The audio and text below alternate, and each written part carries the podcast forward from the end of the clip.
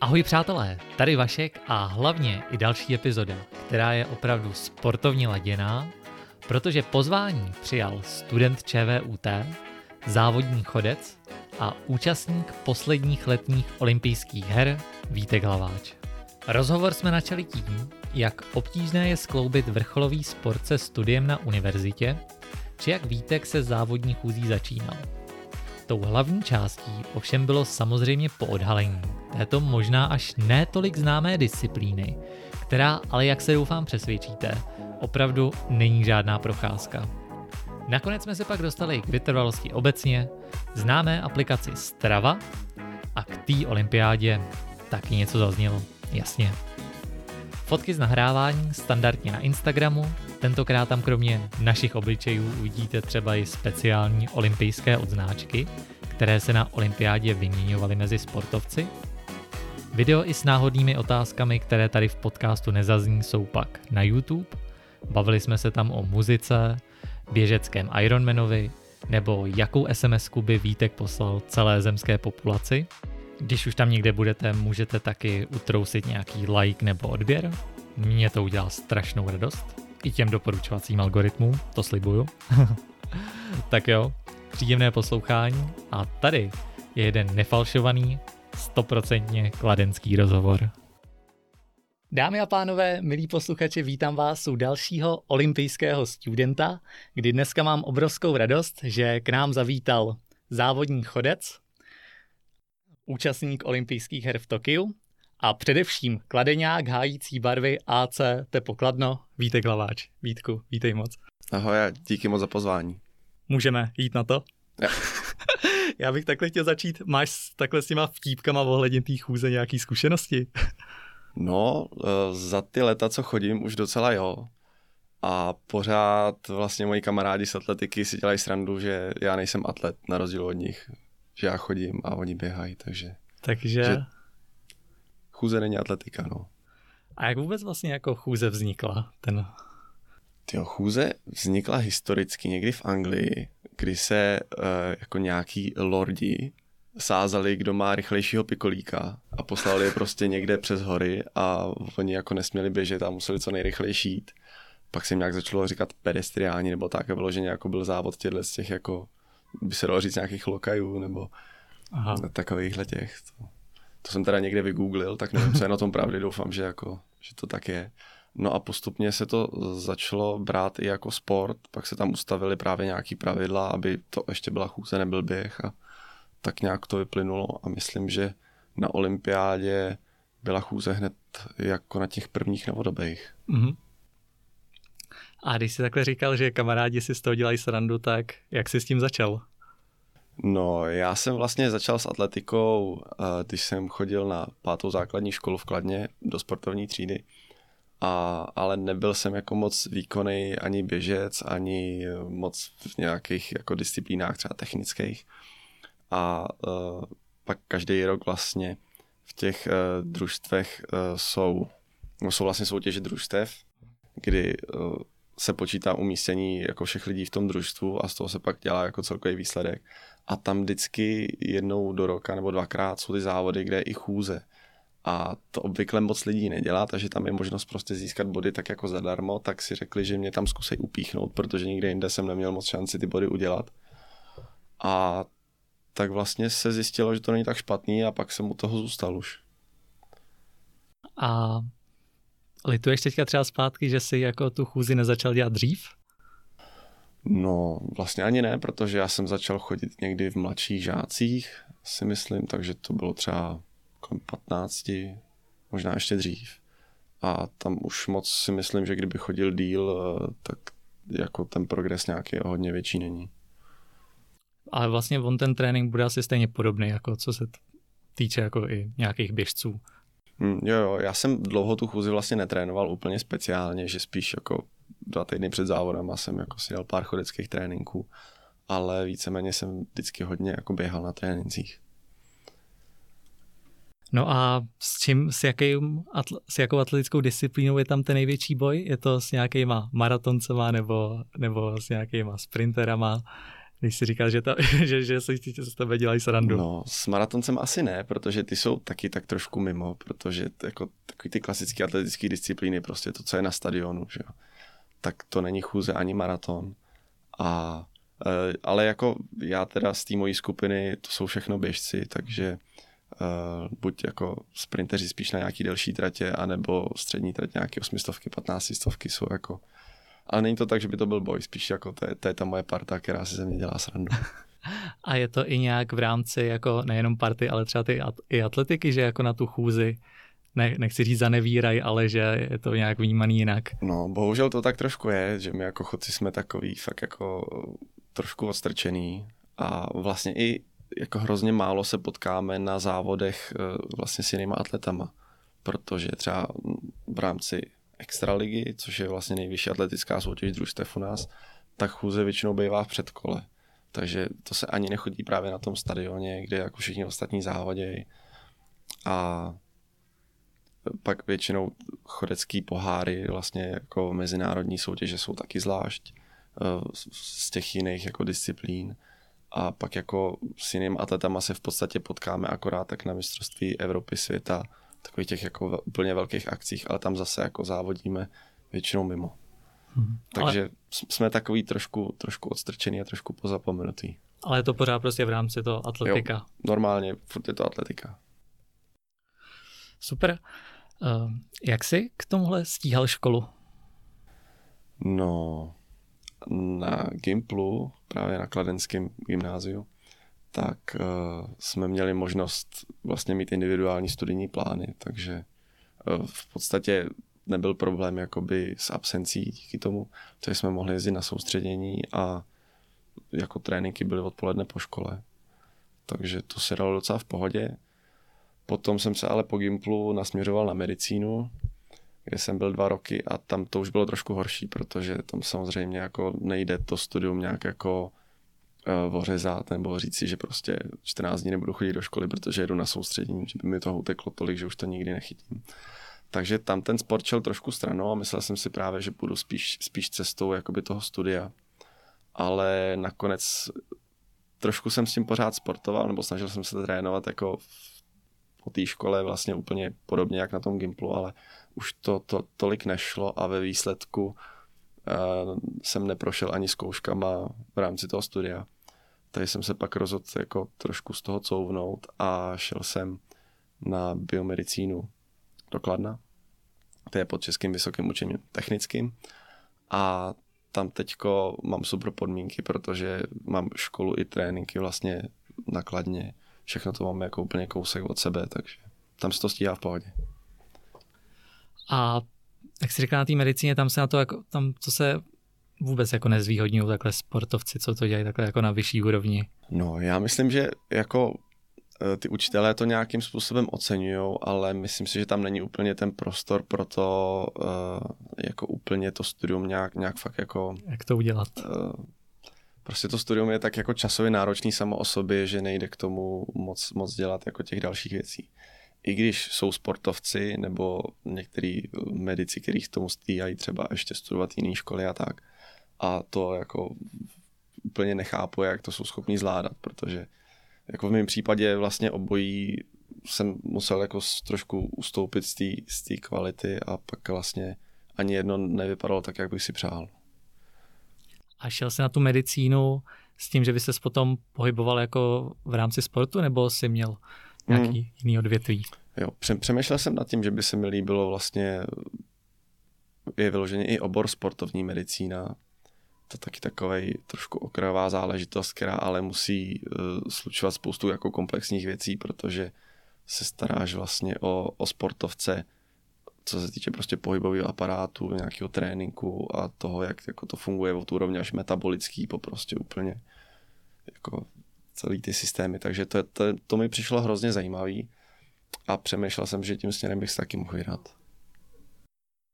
A obecně takhle u běhu, možná specificky u toho vytrvalostního běhu, je důležitý jako znát to tělo?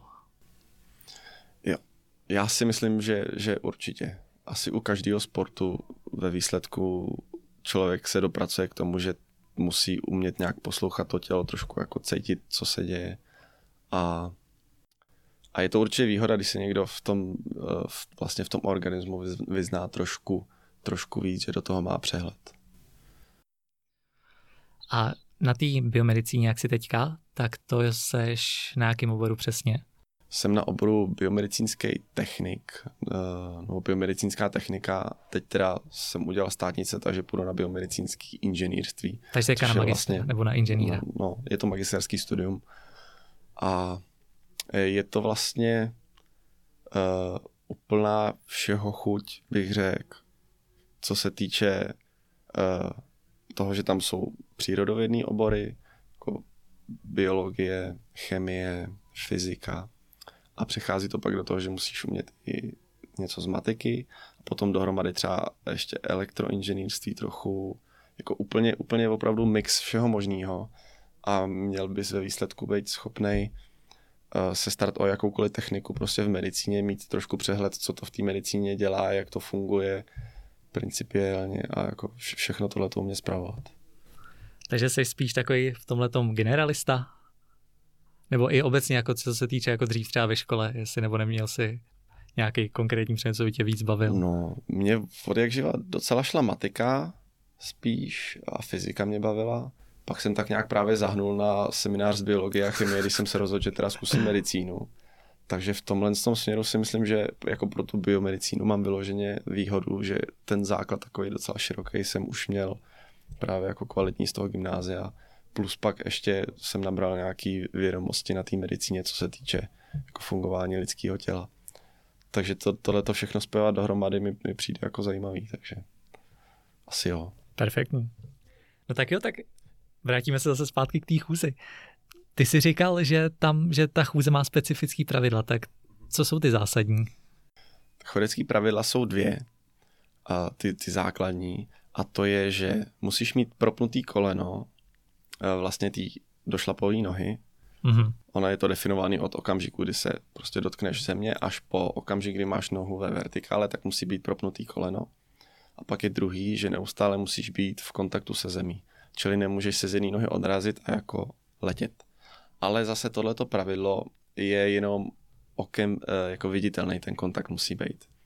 Protože prostě tak, jak se ta chůze vyvinula během těch let, tak nebyla technika a tak, jak se chodí, tak tam je ten led, ale je úplně minimální, tak právě, aby byl okem neviditelný a ve chvíli, kdy někdo dělá třeba sekvenční fotky nebo je zpomalený video, tak je krásně vidět, že všichni jsou v takovém jako lehkým letu mezi, mezi těma, uh, těma krokama ale je to, je to trošku jako odlišný uh, odraz než třeba při běhu, že, kdy prostě fakt jako takový dlouhý. A... Takže tohle je právě jenom okem viditelný a často tohle to zrovna lidi nevědí. Hmm. A to je teda jakoby to, co definuje chůzi, že, jakoby, že seš, vždycky máš jednu nohu v podstatě na zemi a máš nějak mm-hmm. na plou.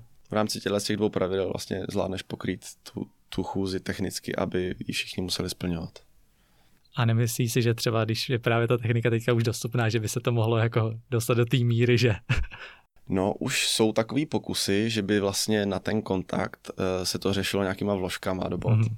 uh, v kterých by byly čipy. Ale myslím si, že tam je právě velký problém, že uh, co, co je to okem viditelný. A já si nemyslím, že jde nastavit nějakou hranici, že by se řeklo, že třeba prostě do 200 milisekund to, to není jako, jako nekontakt a na 200 milisekund už je protože tam hrozně záleží na tom, jak kdo má dlouhý krok, jakou má frekvenci a jakou má techniku, protože eh, vizuálně si myslím, že lidi, kteří mají hodně vypracovanou tu techniku, umějí udělat ten pohyb tak, aby vypadal pořád v kontaktu, spíš než uh, než uh, třeba jiní lidi a právě můžou mít vlastně tu letovou fázi o maličko delší díky tomu a že to vlastně jako zruší tyhle ty výhody, vlastně to, že někdo to jako umí líp, mm-hmm. Umí líp jako prodat, bych řekl. A nedá se tam jako podvádět nějakýma speciálníma botama. Já vím, že teďka se ten Warholm snad rozčiloval, že nějaký ty atleti mají jako nějaký trampolíny na těch botách, mm-hmm. že jako je to No, v chůzi, v chůzi tyhle ty boty, co poslední leta jako udělali úplný boom prostě v běhu, třeba v maratonu a, a tak a právě eh, teď taky se kvůli tomu zaváděly pravidla, tak tyhle ty boty jakoby eh, vysoký s nějakýma karbonovými plátama v chůzi moc nejsou. Protože chůze, jak se chodí přes, vlastně došlapuješ na patu a pak když přes celý chodidlo, tak je jako optimální spíš mít takový minimalistický boty, které mají nízkou patu právě a spíš jsou takový jako rovný mm. a mhm. placatý. To je zajímavý. No, ale jak se tady bavíme o té chuzi, tak jako vždycky s kýmkoliv jsem se teďka o tom trochu bavil, tak jako vždycky říkal, jo, tyjo, to, tak to jsou ty, co mají jako zničený ty kyčle. Jo. Je to fakt tak? Uh, to je asi, asi nejčastější jako myšlenka o té chůzi, ty kyčle, tyjo, to je hrozný. Ale ten rozsah pohybu v těch kyčlích jako není nepřirozený. Není to tak, že bychom si je nějak vykloubili nebo úplně přemáhali. Je to spíš o tom, že ty se snažíš ten krok udělat co nejdelší a když jenom prostě natáhneš nohy jednu za druhou, tak ten krok není tak dlouhý, jako když do toho natočíš ještě pánev. Mhm. A o to natočení té pánve do každého kroku si přidáš klidně 15-20 cm do, do kroku, klidně. No a na 50 km už je to hodně znát, takže to je, to je čistě o tom vlastně maximalizaci tý, těch možností té chůze. A zdravotně to teda jako nej, že by se tak vykluboval. Ne, tak. ne, ne, ne. Naopak, co se týče kloubů, tak eh, co znám jako starý chodce a obecně si to říká, ty klouby méně trpějí při chůzi než při běhu. Protože chůze, eh, jak tam nejsou odrazy a dopady, vlastně ty se pohybuješ tělem furt v jedné rovině. Nejsou tam, když někdo poskakuje, tak už to navádí, že právě nemá ten kontakt. Takže tam vlastně nejsou vůbec takové síly při dopadu, jako jsou třeba při běhu, kde máš jako velký nárazy na ty klouby a daleko víc se tím opotřebovávají. Dobře. Co, co jsou jako vlastně takové ty vzdálenosti, co se chodí? Já vím, že ty si na olympiádě teďka běžel 50, mm-hmm. ale to mhm. byla nějaká derniéra, to bylo... Jo, 50 byla bohužel naposledy a, a normálně se chodí v dospělých vlastně v dospělé sekci nebo v té dospělé kategorii se chodí 20 a 50 kilometrů, ale holky mají jenom 20 kilometrů a do budoucna by se to mělo změnit na 20 km a 35 km a ta 35 už bude pro všechny. Mm-hmm. Ale na olympiádě to nejspíš nahradí ještě něco jiného, co se jako teprve rozhodne, protože tam chtějí jako zachovat, že ty chodecký vlastně tratě co, nebo závody, co se budou, budou tři, dvě dvacítky, a jednu, ale chtějí to udělat právě smíšený, aby to bylo pro chlapy pro ženský, takže to nejspíš bude nějaká smíšená štafeta a to se ještě jako bude vymýšlet, jak, jak to bude. Aha. Takže to jako pro nás teď je jako velký otázník, co vlastně nás čeká za tři roky, jestli jako na, na co se budeme připravovat, jestli hmm. na štafetu nebo... Tak to je zajímavý. A proč to takhle dali pryč, že to jako bylo moc, moc, moc kilometrů? No, ta padesátka je, je dlouhá, ale jako chodí se opravdu od, fakt si myslím, že to bylo už na první olympiádě.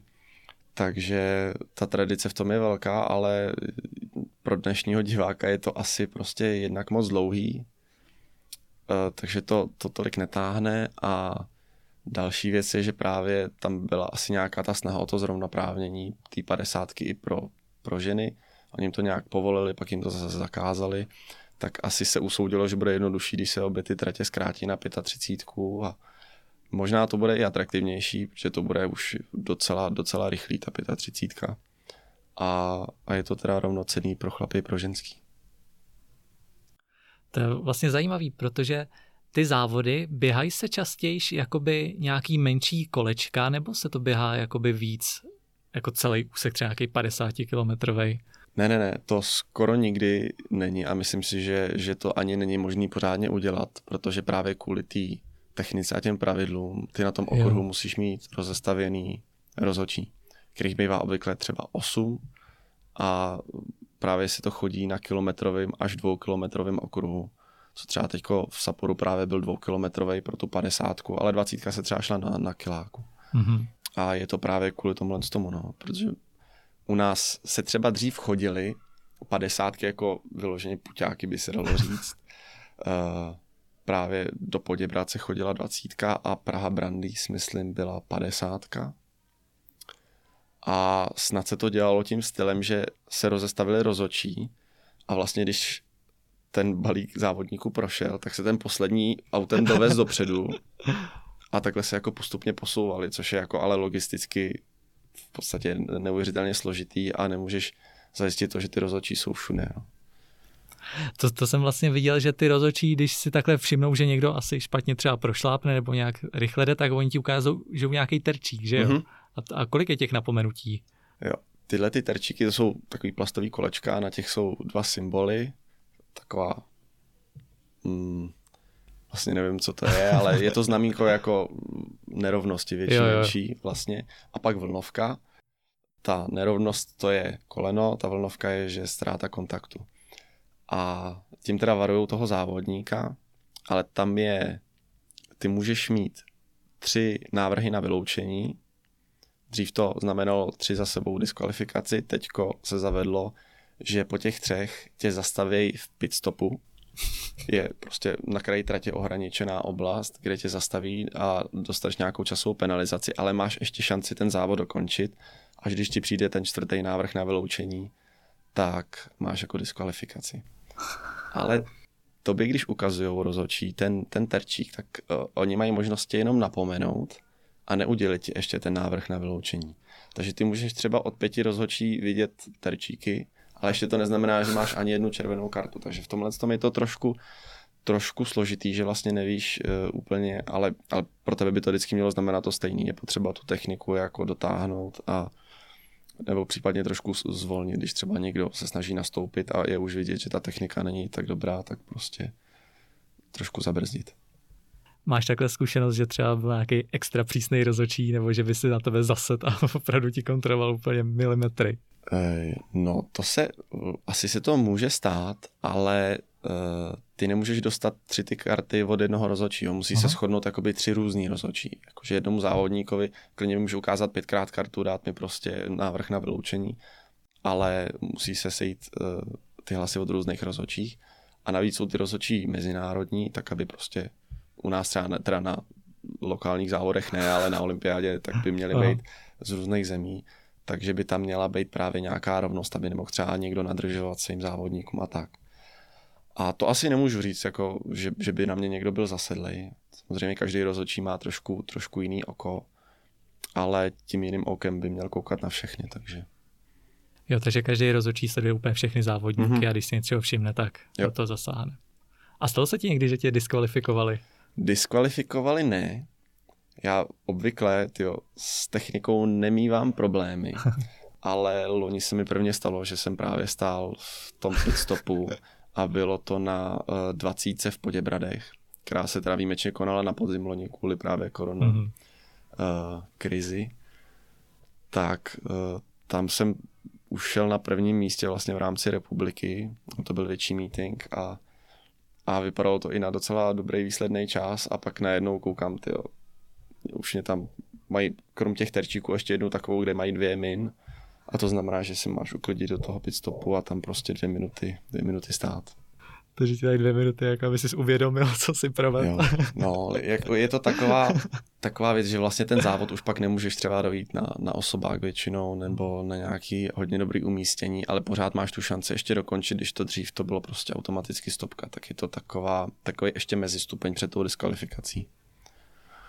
To je vlastně pravda, že a to je, to je v atletice, ty sprinteři nebo takhle, tak tam to mají taky, že jako když jednou ulejou start, tak jakoby taky se hned jde, že jo? Uh, no, dřív to bývalo, že mohli mít napomenutí, ale to se změnilo třeba 6 let zpátky bych řekl, když uleješ, tak rovnou máš diskvalifikaci. To jo. musí to být případně nějak nezaviněný, že se tam dá jenom napovi- napomenutí. A to je, myslím, když třeba je nějaký ruch a ty jako... Jo, jo, jo že někdo tlesknul, tak ty si myslel, že už se startovalo. Tak. Jo. No, to jo, to je drsný.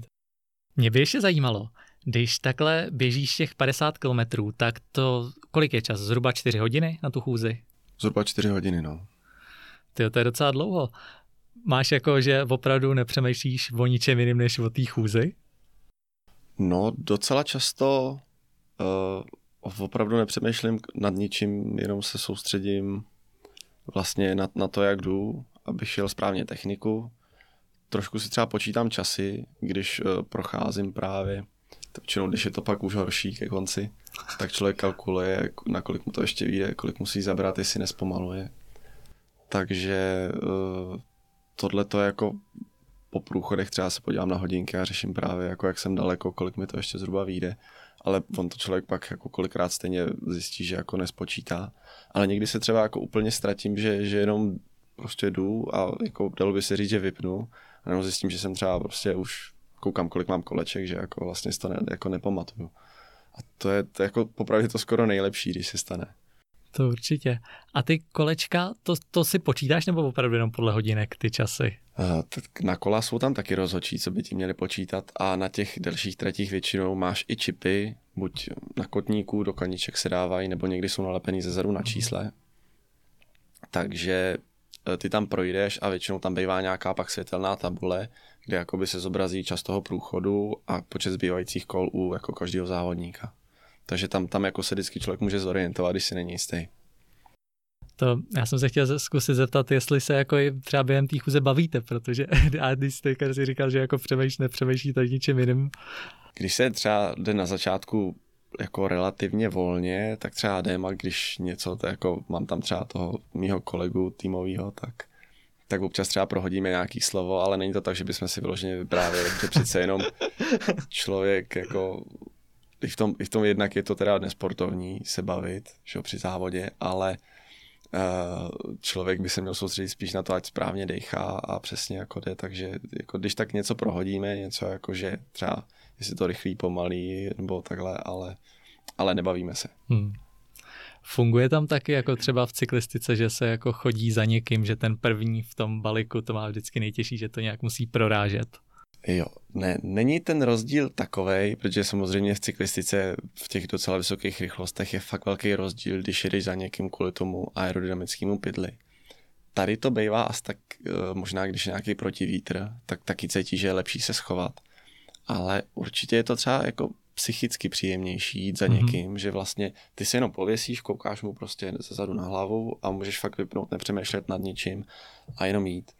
Takže tohle to se taky vlastně děje, že ten balík se drží nějak pohromadě a někdo tam táhne vlastně, ostatní se snaží za ním, za ním zůstat a vlastně funguje to podobně, no pak někdo se třeba utrhne z toho balíku nebo tam dělá nějaký nástupy, zrychlování, oni pak na to nějak reagují, takže dalo by se říct, že to je podobný. Kolik toho takhle během závodu vypiješ?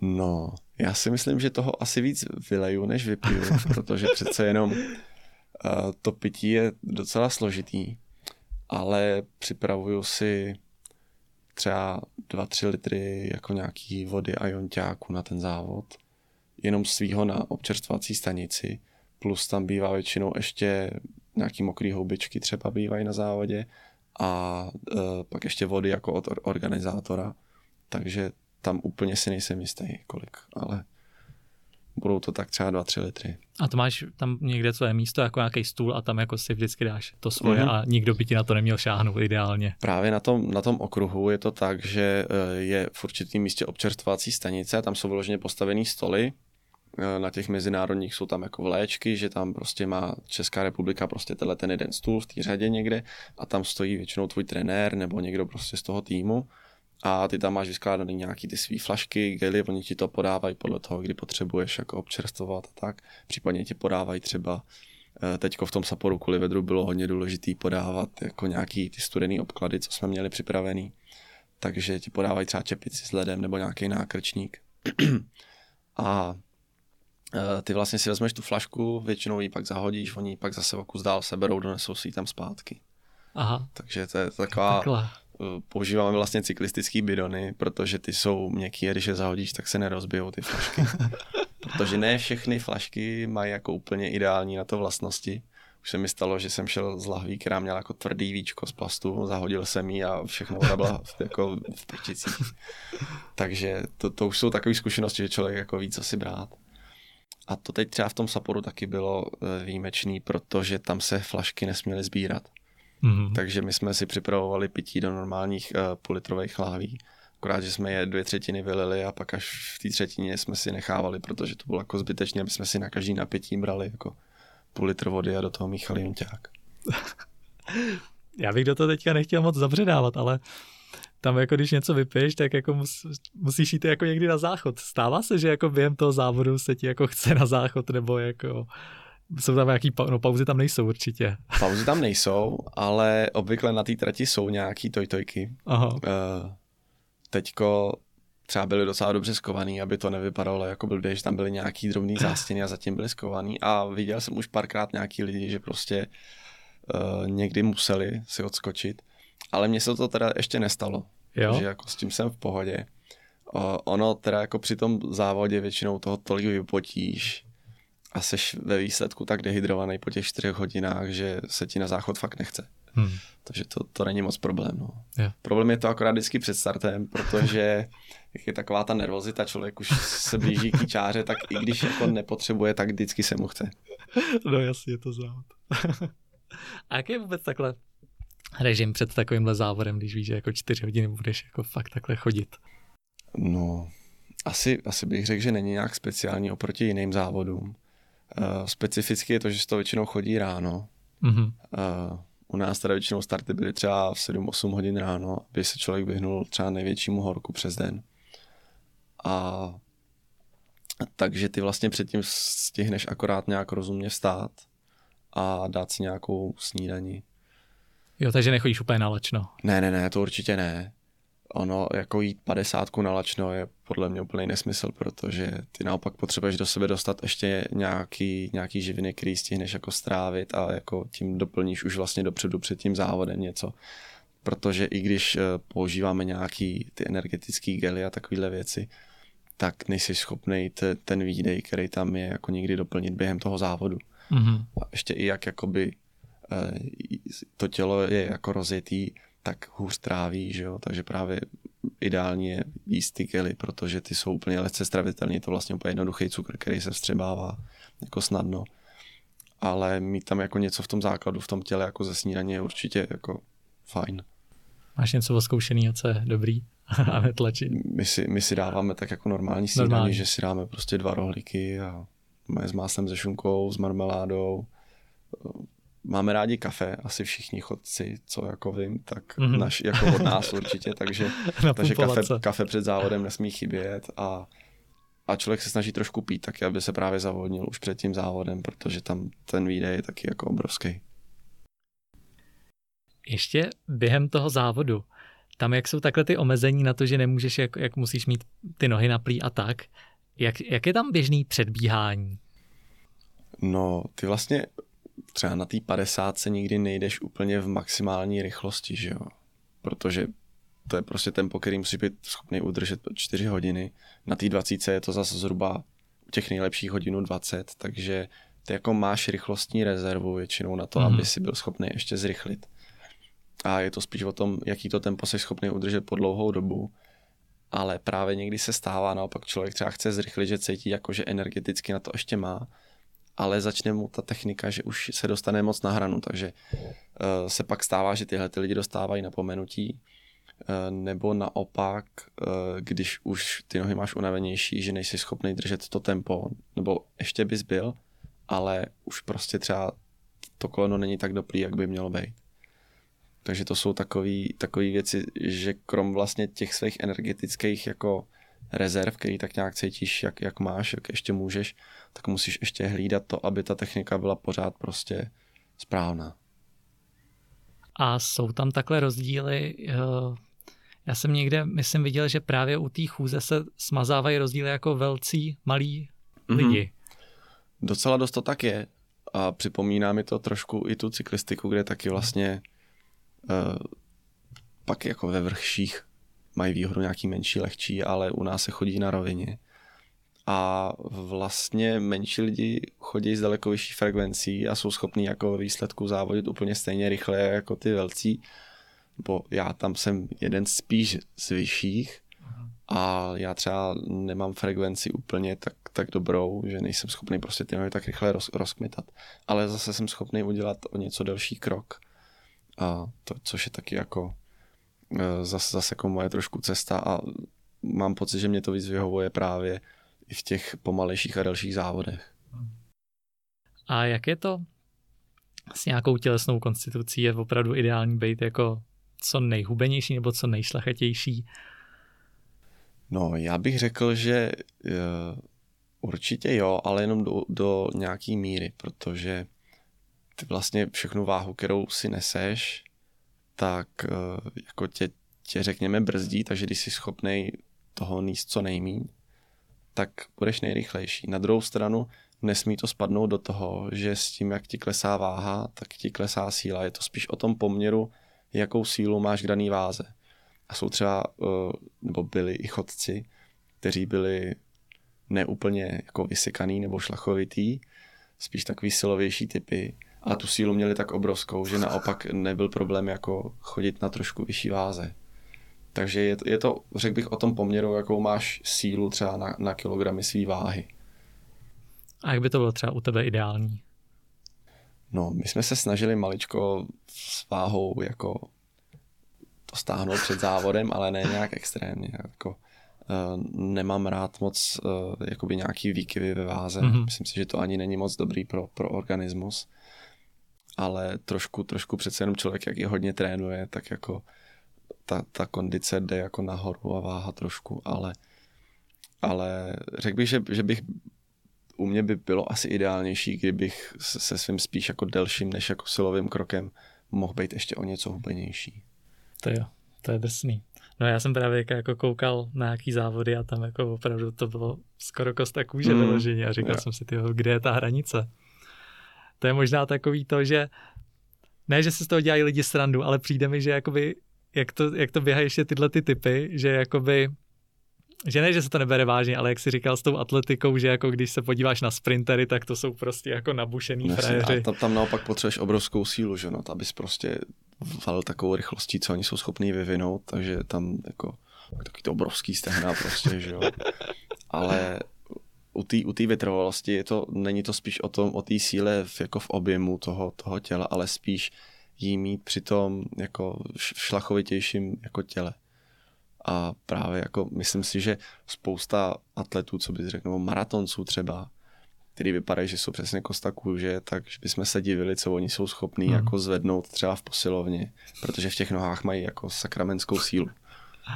To určitě. Ale to, to, to jsem si zrovna nedávno jako vzpomněl na to, že je to trošku hmm. nefér, jakoby u nějakých těchto těch atletických disciplín, já nevím, kde tam může být ta hranice 100, 200 metrů, že jako, nebo prostě hod oštěpem, nějaký takovýhle hody, že jakoby po skončení toho závodu jako, ne, že nejsou znavený určitě, ale že jakoby, že to nejde, mi přijde, že to nejde do takových extrémů, že když mm-hmm. se mhm. pak podíváš, nebo já, když vidím jako nějaký ty závody na 5 kilometrů, nebo já nevím, jo, chůze, tak jako to tam pak v tom cíli jako úplně padneš. Ono, ono to je, má to trošku jiný jako jiný specifika, ale když to vezmeš, oni zase, sice si jako když řekneš jenom hoděj, že jo, ale oni zase musí mít přesně extrémní sílu v tom, v tu, v tu jednu chvíli. A třeba ty rány, které prostě jdou tím tělem při odhodu toho oštěpu, to, to je tak jako neuvěřitelný. A pro ně to je zas uh, hrozně určitě těžké jako takovýhle věci ustát a mít tu kondici tady na to ale je, je fakt, že jako oproti tomu, když po třech hodinách ti zbývá ještě 15 kilometrů do cíle a cítíš se úplně vyšťavený, tak je, je, to, je to o něčem jiným, no. Ale je to, každý to má něco jiného, no. Ale neřekl bych, že, že jako by, by to měli asi snaží. Jo, ne, to, to já jsem je, určitě je to, taky je, nechtěl naznačit, jasně. jenom že jako ten rozdíl tam, je, když vidím. Je, je to jiný, no. Oni, to zajímavý. Oni trpějí sice hodně, třeba 100 metrů a a my zase tak jako pozvolna, ale, ale dlouho. Jak teda vypadá jako tvůj typický průchod cílem, když projdeš? Je to fakt, že jako pití, jídlo a všechno, perte to do mě. Uh, no já si myslím, že přímo v tom cíli už jako nechceš nic, jenom, jenom prostě seš rád, že tam seš, že jsi tam došel. Většinou já ani nevím třeba uh, nevím občas ani čas třeba, za jaký jsem prošel, nebo tak jako člověk trochu kouká po hodinách, že se tam snaží dotlačit, ještě když potřebuje jako nějaký vteřinky ubrat. Ale, ale ve výsledku seš jenom rád, že tam seš a svalíš se, protože tě prostě po těch, po těch kilometrech bolej nohy. Jasný, to, to, to, to, to je asi jasný. Já bych ale teďka trošku rád překročil trošku k té vytrvalosti obecný, protože mi přijde, že jako běh to se teďka tady hrozně spopularizovalo a hodně lidí jako začíná běhat tak jak se jako dá trénovat obecně vytrvalost? No, vytrvalost jednoduše, no. Musíš prostě běhat a nabíhat kilometry. Je to v těch kilometrech. Je to, je to o těch kilometrech, no. Prostě jako, když budeš běhat klidně desetkrát týdně, prostě pět kilometrů, tak z toho se dvacítka poběží blbě, že jo. Hmm. Že je to, je to o tom mít, mít prostě v nohách naběhaný ty kilometry, nebo třeba ta padesátka je v tomhle specifická, protože jako padesátku v tréninku chodit nemůžeš. Takže my vlastně trénujeme trošku kratší a pak ten závod se jde jako delší. Že to je taková jako v podstatě jednorázovka vždycky. A když to na, na většinu normálních jako tratí nebo s normálníma vzdálenostma máš naběháno jako víc, třeba trošku pomalejš a jde jenom o to, že v tom závodě to jdeš jako rychlejš na nějaký hraně. No. Jo. No to mi právě napadlo, že jako jestli by nebylo ideální běhat o trénink, já nevím, 70 km nebo no. chodit a pak jako si říct, jo, tak Jasně, to, to bude pohodička. Jako to, to bohužel nejde, protože ten jako ty nohy a ten pohybový aparát jako už po té 50 je jako dost zhuntovaný právě. Takže vlastně ani nejde eh, nejde chodit těch 50 moc třeba do roka. Jako myslím, že ideál je třeba mít jako tak dvě až tři, protože pak jako nejde kvalitně jako jich odejít jako moc. Není to tak jako, že v tom je asi trochu výhoda, že třeba čtyřstovku můžeš běhat prostě naplno každý týden a jsi schopný mezi tím zregenerovat, když to ta 50 je v tomhle tom jako nepříjemná. Že je to fakt jako extrémní zátěž na to tělo. Je, je. Hmm. No. No. A kolik ty třeba takhle naběháš v tréninku nebo nevím, před závodema? Jo, já to teď nemám úplně spočítaný. A určitě to je v řádu tisíců kilometrů e, ročně. Hmm. Ale ono by to bylo trošku víc, bych řekl, že by to mohlo být třeba k deseti tisícům, ale, ale když počkat, abych nekecal. jako ty, ty, ty dávky jsou docela velký, ale my jsme uh, taková specifická trošku skupina i v, v, v rámci chůze, protože docela často uh, jezdíme na kole. Mm-hmm. Na silničních kolech děláme velkou část právě toho vytrvalockého tréninku, protože na tom kole můžeš jet klidně prostě 6-7 hodin a druhý den jako nejsi vyřízený, nebo vyřízený spíš vytrvalostně, ale jako ne, nezničíš si nohy, když to takhle dlouho nejsi schopný jakoby e, nikdy jít nebo běžet, protože i když jsou takové extrémy, jako běhají se třeba 24 hodinovky a tak, ale je to zase o tom, že, že dlouhodobě to nejde, nejde jakoby držet, že ten aparát je jako uh, fakt jako tím, tím trpí. Takže to kolo je jako v tomhle jsem šetrný a, a myslím si, že třeba jako pro spoustu lidí, co by chtěli nějak zvýšit jako svoji vytrvalost, takže že je to jako fajn cesta a mě jako hrozně baví. Jo, že se to jakoby dá přelejt hmm, takhle. Hmm, hmm. Jo, jakoby ty, ty obecné věci jako rychlost, vytrvalost, prostě pak nějaká mezi tím nějaká tempová vlastně výkonnost, tak to jsou věci, které se dají přenést, ale specifický je pak, že musíš mít vždycky ten, ten daný pohyb, co jako děláš že jako z běhu můžu mít rychlost i vytrvalost, ale nezajdu, pokud moje nohy nebudou zvyklí na to chodit, protože přece jenom ty jako svalové skupiny, které se zapojou, jsou jiný. Ale ty, ty obecné parametry si myslím, že jsou hodně přenositelné. Tam my, když, když jsi jakhle říkal, že je potřeba opravdu mít těch kilometrů co nejvíc naběháno, je to tak, že jako ne čím starší, tím lepší, ale že jakoby ten pík jako toho sportovce pak je jako někde vejš? No, v té chůzi určitě. Že mě je třeba teďko 24 a e, vlastně v tom olympijském závodě jsem byl údajně druhý nejmladší. A uh, není výjimkou, že tam byli čtyřicátníci, dokonce chodící legenda uh, Španěl Garcia a tomu myslím bylo 53. Ty jo. Byl na pátý olympiádě v řadě, tuším.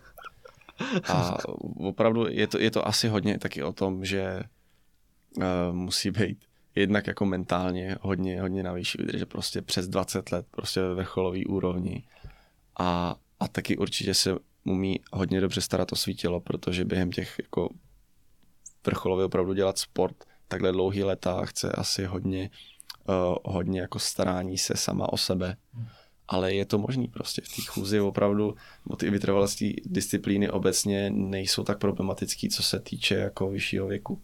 Takže tam je ideál, si myslím, mezi 35 a 30 lety. Hmm. To, tak to tě ještě čeká pořádný kus práce. No, doufám, doufám, že jako ještě pár let vydržím, protože jako takhle když vidím tyhle ty lidi přesně, co mají za sebou prostě třeba 10 let prostě, co trénovali jako postupně na, na tu padesátku, no. tak to je, to je prostě věc, kterou já zdaleka nemám a doufám, že jako se v tomhle co můžu ještě posunout. No. To určitě tady pochybu. V té v vytrvalosti to jsou takové věci, že prostě nemůžeš prostě z ničeho nic začít jako hmm. chodit rychle a daleko, protože, nebo šlo by to třeba krátkodobě, hodně rychle vyskočit, ale myslím si, že, že pak tě to někde potká, že to tělo, když na to není připravený, tak, tak to pak nezvládne. Hmm. Ale, ale opravdu se jako každý rok dá dostávat dál a ten na tom základě zase, co máš, jako teprve se posouvat dál. Rozumím. Tam takhle u toho, u toho vytrvalectví, tak tam jsou jako známí afroameričani, černoši, že to, že jsou jako v tom extra dobrý, jsou dobrý takhle i v chůzech? No moc ne, popravdě. Já nevím, jestli oni na chůzi ještě nepřišli, ale vlastně co zatím byly pokusy, tak žádný třeba Keniani, Etiopani nebo takhle, tak chůzi nedělali. Teď jsem se ale zrovna zděsil, protože mistrovství světa juniorů asi tři dny zpátky vyhrál na desíce chůze Kenian. Takže možná přišla ta doba, že už Keniani se naučili chodit a, a jsme v pečicích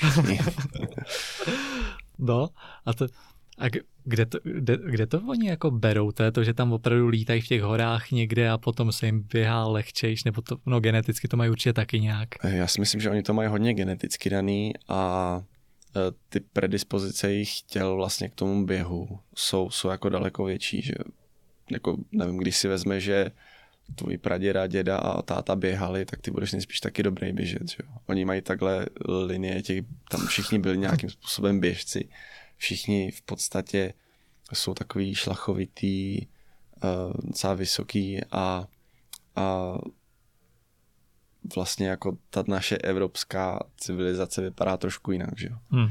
Takže když si vezmeš, jak, jaký základ máme oproti miním, tak je to trošku, trošku asi nějaký, uh, nějaká nevýhoda, no. Zajímavý. Ještě pro ty uh, dlouhý a vytrvalostní běhy tratě, tak jak je ideální dýchat? Je opravdu dobrý to tahat jako přes nos, nebo se tam má i nějak pusou? Přes nos si myslím, že, že určitě ne, protože ne. já vím, že někdy se to tak jako říká, že, že by se měl nějak nadechovat nosem, vydechovat pusou. To jako fajn, když jdeš třeba pěšky, mi přijde, ale no, já taky chodím pěšky, ale uh, prostě když běžíš nebo máš nějaký jako výkon, tak uh, určitě je potřeba jako mít tu ventilaci dostatečnou a to tím nosem prostě neuděláš. Takže my jako všichni, všichni chodí prostě s otevřenou pusou a, a dejchají jako normál, normálně ústy. To jo. Nebo hmm. ústy. Asi obojím, prostě, ale, ale nadechuješ se v podstatě, co to jde. Co to jde, takže vždycky hmm. jako na max. A to mě ještě napadlo, to já jsem někdy slyšel, že u těch maratonských běhů nebo prostě u takhle velkých běhů, takže jakoby to tělo se hrozně přehřívá a jakoby ta imunita dostává dost zabrat. Stalo se ti někdy jako, že ti vyplo tělo nebo že jsi byl pak nějak třeba náchylnější po závodu? To, to se mi asi nestalo. A naopak bych řekl, že tím vlastně naším tréninkovým režimem, protože my jsme prostě celý rok venku, že? každý den, za jakýkoliv počasí prostě jsou tréninky, takže takže my naopak jsme docela zvyklí a řekl bych, že ta imunita je tímhle s tím docela vytrénovaná. Mm. Ale je možný, že pokud bys to tělo dostal tak na hranu, že prostě totálně ho vyčerpáš, takže asi i ta imunita, jako mm. taky další takový tělesný systém se může jako tím unavit a pak třeba nezachytí nějak, nějaký nápor. A mně se to teda ještě nestalo. Tak to je super. A máš nějaký typy, jak se vyvarovat zraněním takhle při běhu?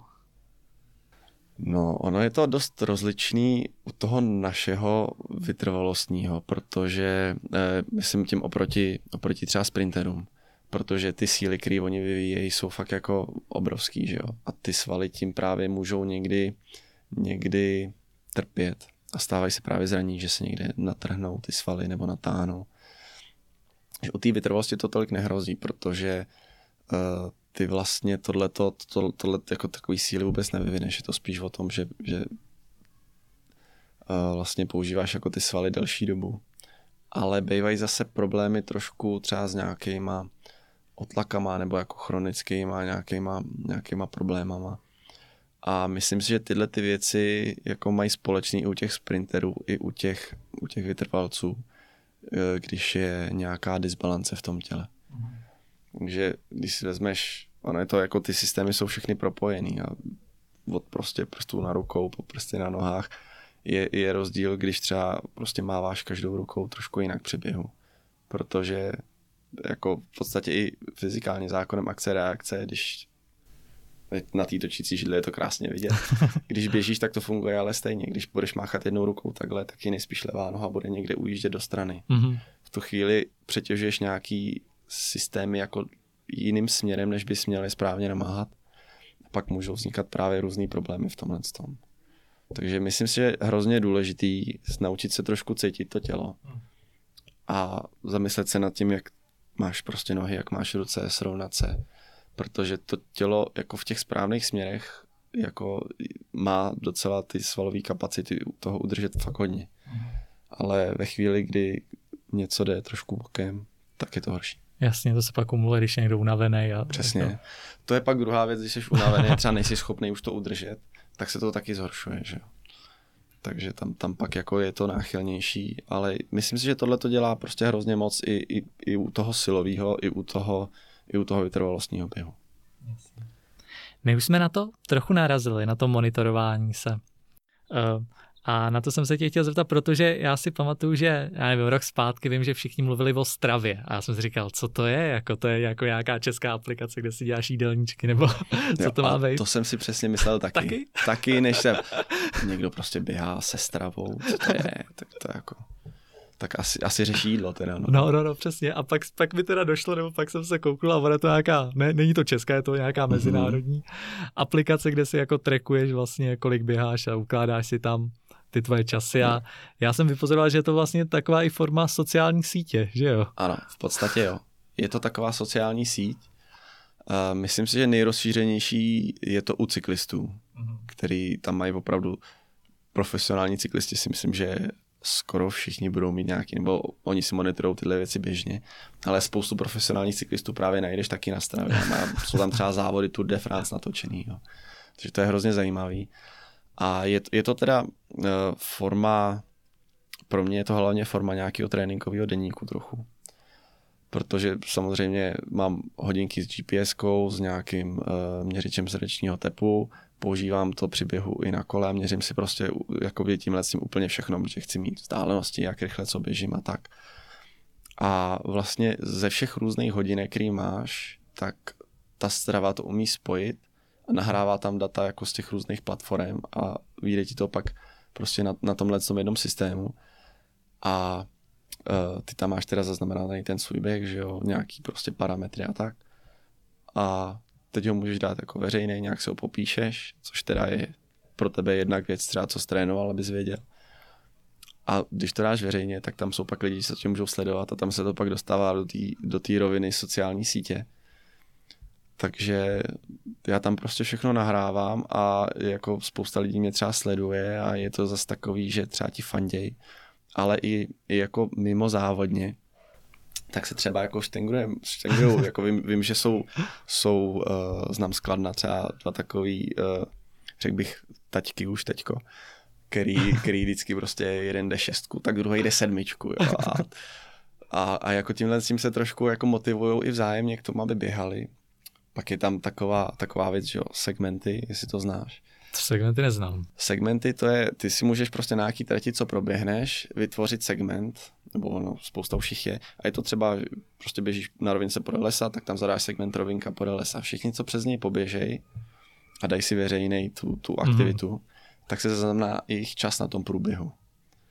A ty vlastně z toho se tam skládá tabulka vyloženě jako, jako nějaký leaderboard.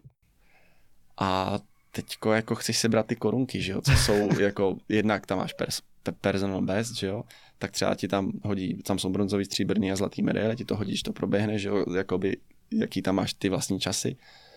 Pak, pak seš tam v celkovém pořadí, že jo, tak tam třeba vyskakují jakoby pohárky do desítky, když se umístíš v tom, v tom segmentu. A pak korunku, když seš tam jako nejrychlejší prostě. Takže to jako, že tam máš rekord na tom. A třeba kolem Kladna v lesích je spoustu běžických segmentů. Na kole tohle to hodně frčí, že jako jsou segmenty, ale na kole vzít jako nějaký nějaký tyhle ty nejlepší výkony je skoro nemožný, protože právě stravu používá spousta i profesionálních cyklistů. Takže jako si někam najedeš na kopec, říkáš si, jak tam valíš a pak se doma podíváš a jo, on tam je Londra Cink, tak, tak, tak nic, no. To je, to je dobrý. A tam se dají dělat i nějaký kluby, že jo, nějakou skupinu a jako tam se pak soutěží i. Ty tak bych mohl dělat podcastovou. Uh, to bys mohl. Teďko právě uh, u nás na škole, teďko Aha. jsem zaznamenal, jako v rámci univerzity ČVUT vytvořilo takový souboj fakult. Uh-huh. Právě založili jednotlivým fakultám kluby, do kterých se mohl přihlásit. A, a bojoval se tam vlastně mezi fakultama o tom, kdo naběhá nejvíc kilometrů, nevím, jestli za týden, za měsíc. Pak se vyhlašovali nějaký jednotlivci, co měli nejvíc jako na, na, naběháno plus naježděno na kole. Takže vlastně i tak, takhle, takhle se dají vlastně využít ty týmy, že jednak v tom týmu děláš nějaký žebříček, přesně ty lidi se můžou motivovat tak a porovnávat je mezi sebou. To jo, to je dobrý nápad. Tak všichni sledujte Vítka na stravě a možná bude klub, klub student, to by bylo vtipný. No super tak tím se rovnou můžeme pře, přesunout na olympiádu, protože já jsem se na tebe koukal na té stravě a tam jsem viděl, že přímo ten olympijský závod máš zaznamenaný, což mi přijde teda jako hrozně cool, že opravdu to takhle jo. se dá jako přenášet. Je tam, no. Uh, myslím si, že jako velice rychle už budou možná i živý přenosy ze závodu takhle někde. Že třeba Garmin tohle to už podporuje, myslím, že když máš mobilní připojení nebo tak, tak můžeš vyloženě sledovat, kde člověk běží a tak. A no, je jako ty olympijské závody docela dost se jich tam teďko na stravu dostalo. Jo? Myslím si, že jo, že nej, nejsem jediný určitě, ale pro mě je to takový, já, já si to nahrávám prostě pro sebe, jednak sleduju čas třeba během závodu, nebo tempo taky, a pak, pak to chci mít trošku pro sebe i, uh, i nahraný a v tu chvíli, kdy to dám na tu stravu, tak proč to tam nedat veřejně, že? Takže právě je to i tak, nějaký lidi se třeba můžou inspirovat třeba jako mýma tréninkama. No, no, no, to určitě, tak to mi podobně, přijde jako hrozně super, že? To takový, takový, obecně si myslím, že je to motivující, motivující platforma. A, ale teda myslím si, že tam najdeš i, i lepší závodníky, než, než jsem já. ale. No a tak co ta olympiáda? Ty jsi tam kvalifikoval na základě nějakého světového žebříčku, mm-hmm. že vlastně si v nějakých závodech světových byl nějak dobrý a pak se to sestavilo z tohohle pole přímo. No, ten světový žebříček funguje tak, že uh, tobě se výkony, který jako, nebo nějaký výkon, který zajdeš nebo podáš, přepočítá přes takzvané maďarské tabulky. Uh-huh. To jsou prostě nějaké standardní tabulky, co se používají v atletice. Počítá se podle nich třeba deseti boj. Uh-huh. Tak zhruba stejným způsobem se přepočítá na body tvůj výkon. Pak se k tomu ještě ale přičítají uh, bonusové body podle umístění a to se liší podle umístění v tom daném závodě, jaká je ta úroveň. Když vyhraješ třeba mistrovství světa, tak tam budeš mít těch bonusových bodů spoustu. U nás je asi nejlepší šance získat tyhle ty body na mistrovství republiky. Takže když jsi první na mistrovství republiky, tak u nás na té 50 to zrovna bylo, myslím, 65 bodů k tomu. A ty dobrý výkony, nebo ten můj výkon, myslím, se pohyboval třeba okolo 1100 Eh, nevím, 20 bodů třeba, v chvíli jsem přidal těch 65, tak je to docela dost jako může posunout. Ale není to teda jenom z jednoho výkonu. Na 50 cest tam musíš mít dva ty výkony, eh, ale na třeba čtvrtce si myslím, že jich je asi pět. Že u těch jakoby kratších disciplín musíš jakoby vyloženě tě to nutí, aby závodil, snažil se umistovat na co nejlepších mítincích, závodil na třeba extralize, na mistrovstvích republiky a tak. A z toho se pak teda uh, sestavuje žebříček podle těch bodů a uh, vlastně když nemáš ostrý limit, což je jakoby byla docela drsná hranice pro lidi, co třeba by neprošli tím žebříčkem, nebo mají tu úroveň takovou, že v tom jednom závodě splnili tohleto kritérium, tak ty, ty byly nominovaný automaticky a pak se rozhodlo, že bude prostě 60 chodců, takže 60 se dobralo podle toho, podle toho žebříčku. Mm-hmm. A tam mě by zajímalo s tou cestou, protože vy jste to měli specifický, vy jste nebyli přímo v Tokiu, ale vy jste závodili někde jinde. Tak jak, jaká byla cesta vlastně na tu olympiádu? Cesta byla docela dlouhá, protože my jsme závodili v Saporu, což je asi třeba 600 km severně od Tokia. Je to takhle. úplně jiný ostrov, hmm. ten, ten severní. A myšlenka byla právě taková, že tam bude o trošku menší horko. Což nakonec teda v tom našem případě až tak nebylo, protože tam byly taky třicítky. A takže my jsme závodili v Saporu, kam jsme letěli asi týden před závodem. A protože na, do toho Japonska jsme odlítali už dřív, tak nás mezi tím čekal ještě přípravný kemp, který byl ale v Koči, a to je zase jiný ostrov, ale na jich, taky zhruba 500-600 kilometrů, kde teda měl být původně zamýšlený takový pre-camp, vyloženě české atletiky, ale bohužel spousta lidí to odřeklo, tak my jsme tam nakonec taky byli pár dní jenom skoro sami. Ale takže moje cesta vypadala tak, že jsme přilítli z Prahy z, na, z letiště do Paříže. Z Paříže jsme letěli velkým letadlem, to bylo 12-hodinový let, eh, do Tokia. Z Tokia jsme letěli do Koči, tam jsme byli asi tři dny. Pak jsme letěli z Koči do Tokia a z Tokia do Sapora. A pak jsme se vraceli zase z Sapora do Tokia a z Tokia pak speciále přes Novosibirsk, kde se tankovalo domů. Takže těch letů během 14 dnů bylo poměrně dost. Tak to je rozdesný. A kde se ti nejvíc líbilo takhle z těch destinací? no, asi když jsme se potom úplně na konci olympiády dostali na dva dny do olympijské vesnice. Tak tam. Protože tam najednou byla přesně to, to co jako čekáš od olympiády, že to vesnice, jako sportovci, teď prostě všechno tam úplně vyrobený přesně pro tu olympiádu olympijský kruhy, že jo, lajky, všechno takový, jako když to uh, v tom Saporu to bylo takový, to tam, tam jsme bydleli jakoby na normálním hotelu, který byl celý jeden velký hotel vyčleněný vlastně pro, pro chodce a maratonce, protože tam probíhaly obě tyhle ty soutěže. A takže to tam bylo takový, jako ne, není to ta olympijská vesnice, on to bylo takový v podstatě, jak když bych řekl nějaký pohár třeba, co my jezdíme na chodecký poháry, tak zhruba podobně to vypadalo. Takže vás zase odřízli chodce. Takže nás zase, zase nás odřízli. Tyjo, to je hrůza.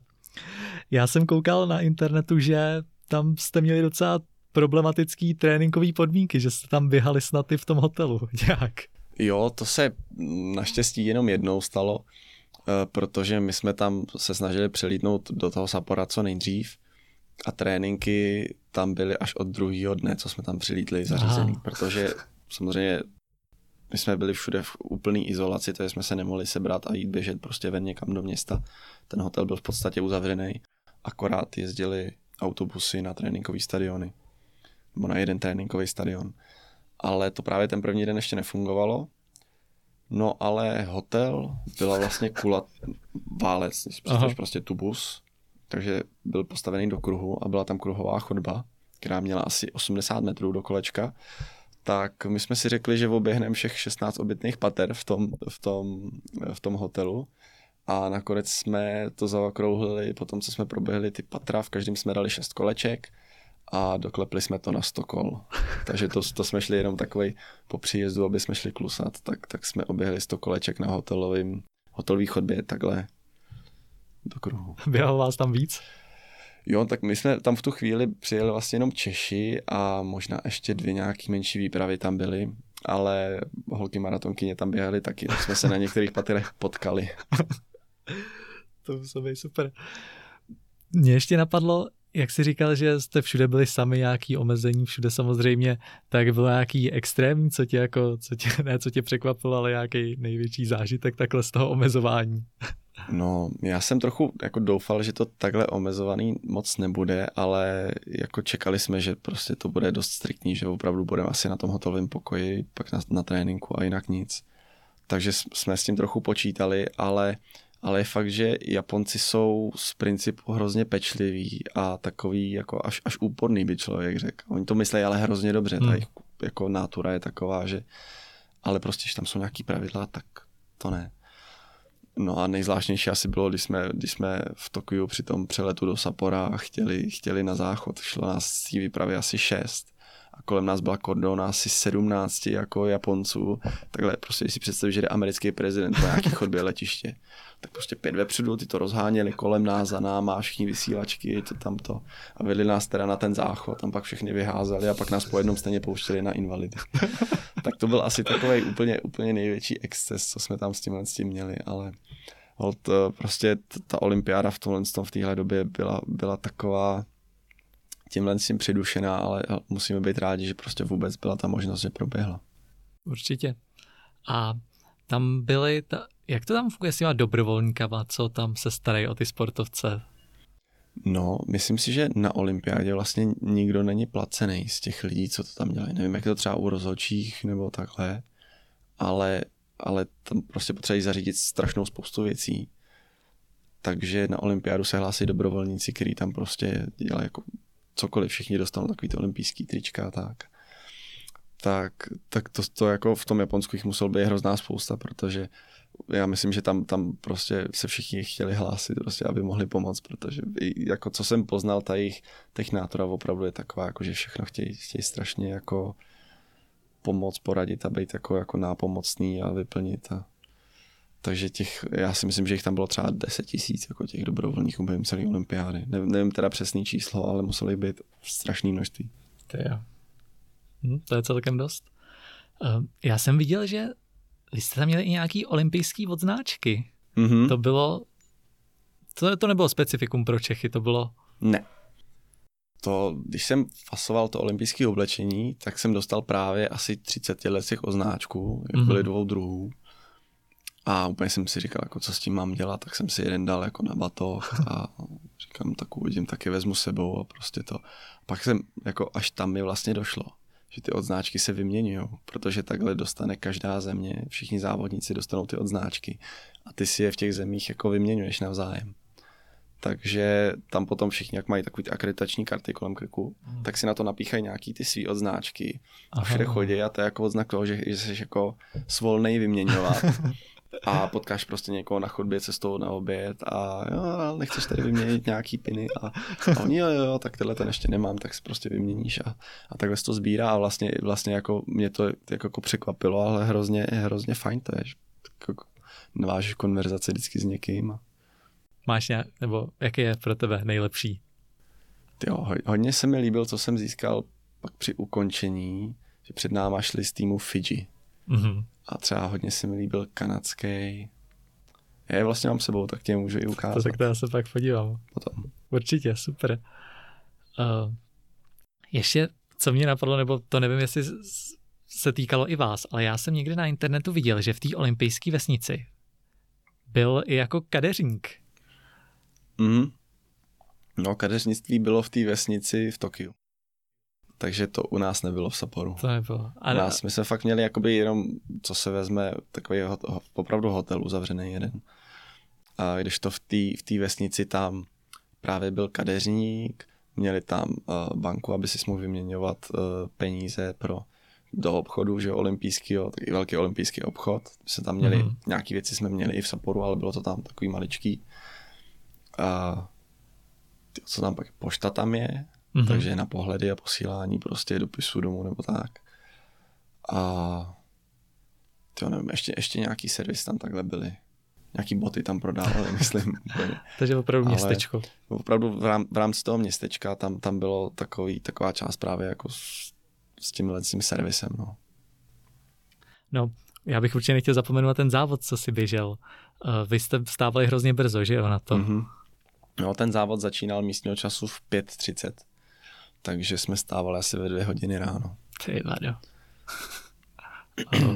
Spalo se ti dobře? Jako dá se na to dobře vyspat vůbec? No, my, my jsme se snažili už, protože jsme s tím tím počítali, tak jsme posledních pár dní uh, stávali ve 4 ráno. A postupně jako po tom, co tam přijedeš, tak stejně máš časový posun.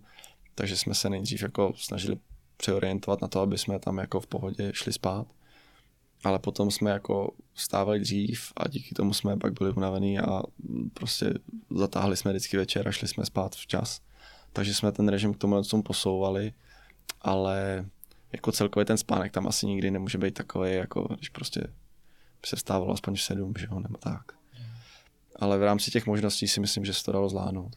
A vy jste měli taky ty kartonové postele v tom Saporu? Ne, ne, ne, v Ne? Saporu byly normální hotelový a ty kartonový jsem si vyzkoušel vlastně až, eh, až pak v Tokiu, když jsme tam ty Jo. dva dny spali. Už teda, když jsem přijel a viděl jsem ji, tak bylo vidět, že není už někdo spal, že byla taková trošku pochroumaná. Ale překvapilo mě, jak je opravdu to bylo pevný z toho kartonu. no tak to je. Ale vlastně ta myšlenka mě se hrozně líbila, protože uh, oni celou tu vesnici, uh, to se potom předělá na byty, že jo? Aha, Uh, vlastně oni postavili úplně nový paneláky, já nevím, jestli jich tam bylo třeba devět jako paneláků, kde bydleli ty sportovci. A vevnitř to bylo celý uh, vyrobený jenom ze sádrokartonu, ty zdi. Takže jsme předpokládali, že to všechno pak půjde pryč. A jo, pak se tam postaví jako nějaký příčky prostě eh, pro velikosti jako japonských bytů, takže maličký nejspíš, protože Japonci jsou skromní, že jo. A, a, a vlastně ty postele díky tomu jsou jako z nějakého recyklovaného kartonu a pak se to, já nevím, jestli se to spálí nebo zase zrecykluje, že vlastně a ono na těch 14 dní nic, moc víc nepotřebuješ, že tak proč ne? Jako líbí se mi to. jo, no jo, tak to, to je super. A ještě, my pořád odbíjáme kolik, konkrétně k tomu závodu. Ty už si to nastínil, že tam bylo jako obrovský vedro. Hmm. Uh, byl to nejtěžší závod, co jsi absolvoval? No, asi jo. Asi jo. Ono, ty závody, co se jdou jako hůř a paradoxně dojdeš pomalejš, tak jsou horší než, než třeba ty, ty dva, co jsem absolvoval, jako ty, ty, díky kterým jsem se kvalifikoval přes ten ranking. Protože ty, ty se mi šly dobře, došel jsem je za dobrý čas. Sice to byl taky vždycky boj na konci, ale tohle to jako uh, vlastně ten samotný závod, když se startoval těch 5.30 ráno, tak už tam bylo 26 stupňů. A pak samozřejmě ta teplota šla nahoru, takže okolo nevím, 8 se moh- mohla přehoupnout už přes třicítku. Pak začalo pražit ještě sluníčko a e, mně se přesto šlo do 30 km jako úplně fakt volně, zadarmo, tak jako kontrolovaně a furt jsme šli docela svěžně, protože jsme právě počítali s tím, že v tom vedru to bude jako problematický a že spíš budeme chtít jít trochu pomalejš.